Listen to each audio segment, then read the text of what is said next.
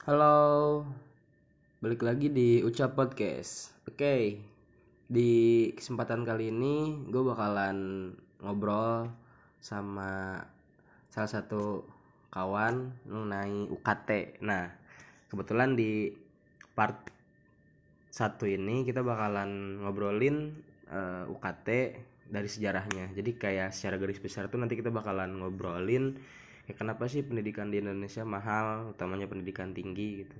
Nah, nanti kita bakalan ngobrolin di part pertama ini.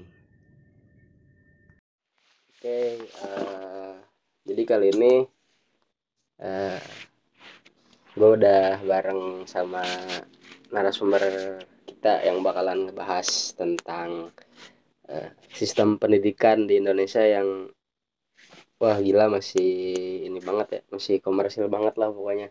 Jauh dari kata eh pemerataan lah. Eh sebelum sebelum bertanya kenalin dulu, kenalin dulu, kita kenalin dulu narasumbernya. Oke, mungkin lu bisa kenalin diri lu, Pi.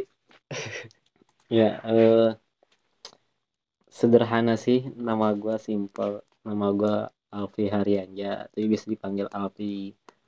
Eh ya, gua dulu kuliah di Unpad, jurusan sejarah. Apalagi nih perkenalan ini? Sekarang lagi sibuk apa? Aktivitas-aktivitas. Jadi buruh apa ya istilahnya social worker Social Yoi, worker, social worker. buruh Socialpreneur, socialpreneur. sosial social worker Oke, Pi. Eh, nah, ini pembahasan yang ini juga ya, yang sebetulnya udah sering di apa namanya dibahas sama kawan-kawan yang lain gitu mengenai eh, pendidikan kita, utamanya pendidikan tinggi yang di komersial. Oke, pertanyaan pertama, kayak sebetulnya kayak gimana sih sejarahnya pendidikan tinggi di Indonesia tuh bisa dikomersialisasi, liberalisasi, sam- bahkan sampai diprivatisasi. Kayak gimana, Pi? Ya kan sebenarnya kan secara konseptual kan liberalisasi itu kan eh, punya tiga komponen kan. Oh, ada eh, apa namanya deregulasi ada sw- eh, swastanisasi sama eh, privatisasi. Nah jadi kalau mau menilik liberalisasi pendidikan berdasarkan konsep tersebut ya kita bisa merujuk ke eh, sejak kapan liberalisasi itu masuk? Karena nggak hanya sektor pendidikan sebenarnya tapi dari berbagai sektor juga terjadi liberalisasi. Termasuk kesehatan ya. termasuk kesehatan kalau sekarang tuh. Utamanya liberalisasi. Ya vaksin mau bayar kan? Wacana itu. Nah itu bisa ditilik sampai ke masalah the neoliberal Washington Consensus gitu kan? Nah itu di era perang dingin sebenarnya tahun 1960-an kalau nggak salah eh 80-an dia menghasilkan 10 poin gitu. 10 poin liberalisasi. Yang gua nggak hafal satu sih cuma poin-poin penting. Banyak itu poinnya. 10 gitu. 10. nah eh dari neoliberal Washington Consensus ini nah itu ditandatangani oleh sekitar 130-an negara kalau nggak salah. Itu berarti itu berarti ketika Indonesia masih Soeharto ya. masih Soeharto. Nah ditandatangani termasuk sama Indonesia gitu kan. Yang akibatnya Indonesia harus meratifikasi. Ratifikasi ini kan semacam kayak apa ya? Melegalisasi kebijakan internasional diadaptasi menjadi undang-undang di Indonesia tuh gitu. Nah salah satu sektor yang diratifikasi itu adalah sektor pendidikan. Nah eh, tapi Indonesia nggak semerta-merta langsung meratifikasi. Indonesia meratifikasi liberalisasi sektor pendidikan itu setelah eh, Indonesia masuk WTO sebenarnya.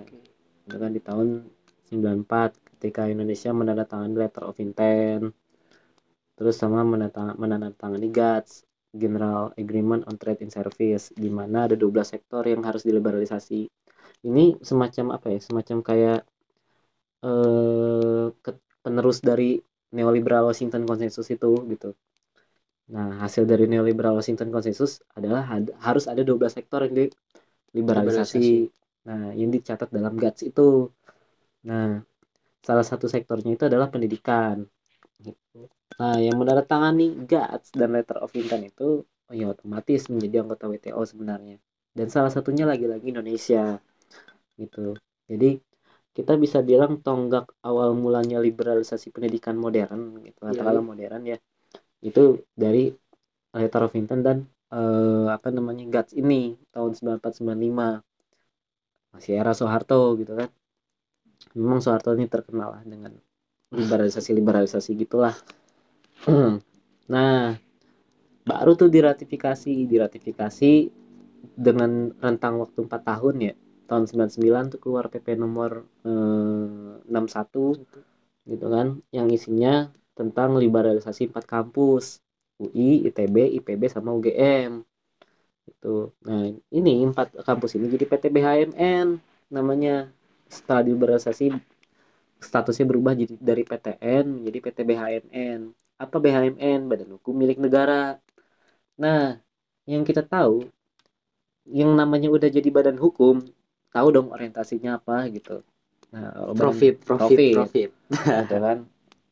Cuan cuan cuan kalau sifatnya badan hukum kayak gitu. Nah, salah satunya apa? Penerapan sistem eh dulu tuh masih eh, apa jenisnya masih jenis SPP ya. iya Nah, tapi penerapan sistem BL ban, eh, bukan bantuan, biaya langsung sama biaya tidak langsung BL dan BTL. Nah, diterapkan dengan uji coba atau eksperimentasinya di empat eh, PT BHMN ini. Nah, selain itu, kampus juga punya wewenang untuk mendirikan usahanya sendiri kalau menurut PT BHMN ini. Sehingga dengan demikian sebenarnya negara berharap secara berangsur-angsur tanggung jawabnya terhadap kampus itu bisa berkurang dikarenakan kampus bisa membiayai dirinya sendiri melalui usaha yang dimilikinya gitulah ibaratnya. dengan mengorbankan Nah, dengan Mahasiswa. mengorbankan mahasiswa gitu. Nah, nggak berhenti sampai di sana. Sektor pendidikan menengah sampai bawah pun sebenarnya diliberalisasi dengan keluarnya Undang-Undang Sisdiknas tahun 2003 gitu kan. Nah, beberapa bulan setelahnya keluar Undang-Undang Ketenagakerjaan tahun 2003 untuk mendukung nah, bukan untuk mendukung, sorry. Sisdiknas Undang-Undang yang 2003 tadi tentang pendidikan menengah ke bawah itu untuk mendukung Undang-Undang Ketenagakerjaan. Nah, jadi ini apa ya saling terkait satu sama lain lah gitu.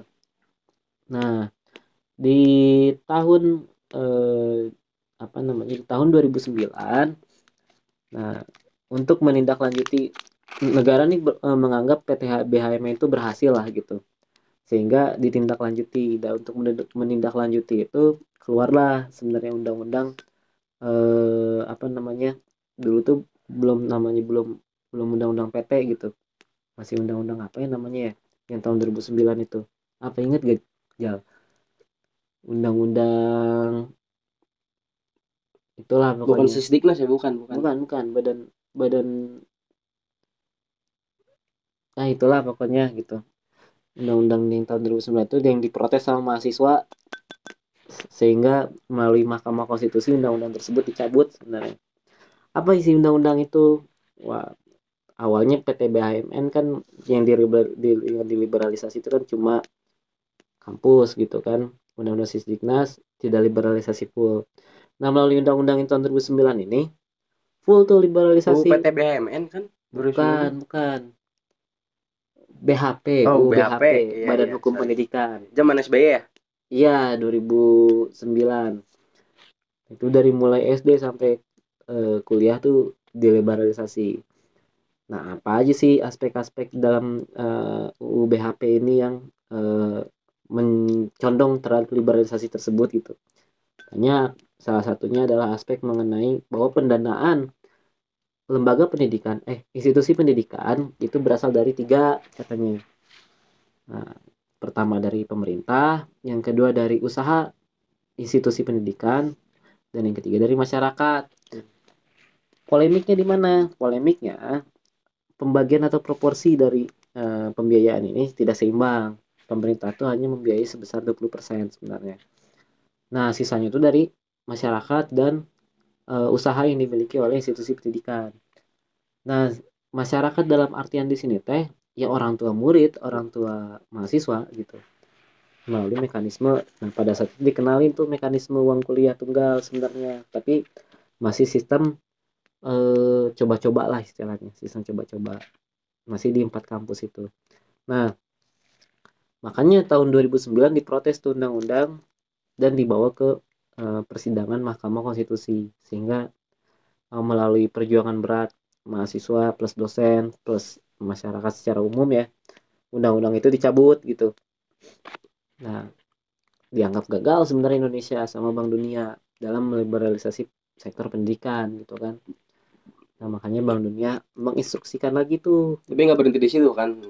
Nggak berhenti di ketika UBHP dicabut apa tuh otomatis komersialisasi pendidikan hilang nggak berhenti di situ enggak kan? makanya kan ada instruksi dari Bank Dunia gitu kan. Kamu harus ya ibaratnya kalau misalkan gue Bank Dunia ijal tuh eh, Indonesia misalnya. Nah gue ngomong gini ke ijal. Ya kamu harus bikin undang-undang pengganti undang-undang BHP untuk menindaklanjuti program dari Bank Dunia tentang liberalisasi pendidikan. Nama program itu kan IMHIR, Indonesian Managing of Higher, of Higher Education. Education for Relevance and Efficiency. Gitu. Nah, ya kata si Jal sebagai Indonesia misalnya. Oke, okay, oke, okay, oke. Okay. Nanti kita bikin undang-undang baru gitu. Nah, akhirnya untuk menindaklanjuti itu Indonesia pemerintah dalam hal ini ya rezim dia bikin undang-undang baru tahun 2011 digodoknya tapi di uh, legalisasinya atau di apa ya dinaikkan atau di upnya itu tahun 2012 okay. Kita menyebutnya sebagai undang-undang pendidikan tinggi. Tapi kalau secara penomoran mah nomor 12 tahun 2012 nah undang-undang ini sebenarnya secara esensial nggak jauh beda dari BHP cuma perbedaan beda. perbedaannya cuma di masalah untuk saat ini yang, di, yang diliberalisasi ya pendidikan tinggi aja gitu. Itu menurut undang-undang pendidikan tinggi. Nah undang-undang ini mengatur tentang sistem pendidikan tinggi di Indonesia sebenarnya.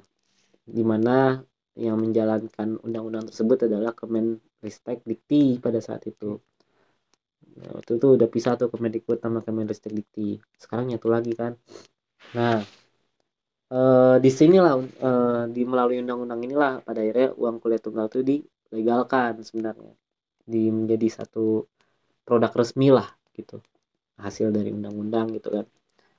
Nah kurang lebih sistem UKT itu ya di mana lu bayar gitu kan bayar satu semester bayarnya bayar paketan lah istilahnya gitu berdasarkan perhitungan SUC atau student unit cost, cost. gitu.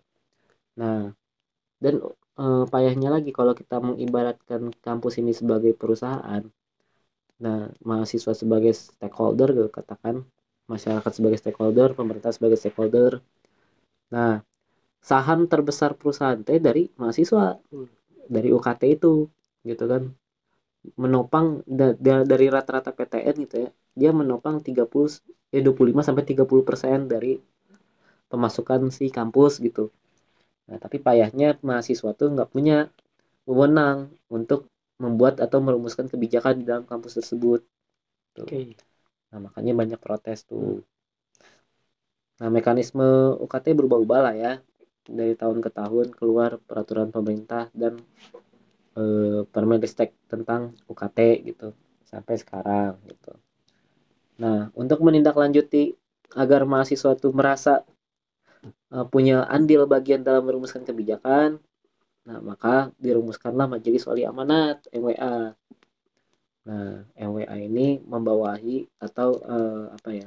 Bukan membawahi apa? Mewadahi. Mewadahi, mewadahi uh, stakeholder-stakeholder atau uh, apa namanya? broker-broker dalam kampus lah katakanlah gitu. Kalau kita ibaratkan kampus sebagai perusahaan. Nah, mahasiswa itu termasuk tapi perwakilannya cuma satu gitu. Sehingga ya tidak tidak signifikan dalam merumuskan kebijakan sebenarnya. Nah, di undang-undang PT ini sistem liberalisasi itu semakin konkret sebenarnya tiga konsep liberalisasi yang gue bilang di awal tadi dilaksanakan sebenarnya ada swastinisasi privatisasi sampai ke deregulasi. Nah di mana letak swastinisasinya dan privatisasinya? Ya dari tahun ke tahun pemerintah tuh mengurangi anggarannya terhadap pendidikan. Sampai sekarang sisa 8% itu yang tadinya tuh uh, berapa persen Pi? dari 180 Gila. ke 20 sekarang 8 persen gitu nah okay. terus dari mana pemasukan terbesarnya kampus dari dua pertama usaha hasil PTNBH gitu kan oh ya gue lupa ngasih tahu dari PT BHMN nanti berubah jadi PTNBH atau perguruan tinggi negeri badan hukum. Nah, si perguruan tinggi negeri badan hukum ini nanti dia akan bikin korporasi akademik mah namanya. Hmm. Nah, ini akan menjadi usahanya si PTNBH ini gitu. Misalnya dari jual-jual jurnal eh, akademik dan sebagainya gitu. Nah, pem- pembiayaan terbesar kampus itu dari situ pertama, dan yang kedua itu dari UKT. Gitulah kira-kira sejarahnya. Siap. Tapi eh, thank you. Ini pertanyaan pertama ya tadi eh, gimana kita ngobrolin sejarah. Kenapa sih pendidikan tinggi khususnya di Indonesia bisa sampai di liberalisasi, privatisasi dan komersialisasi. Nah, eh, nanti kita bakalan eh, apa namanya? lanjut ke pertanyaan kedua.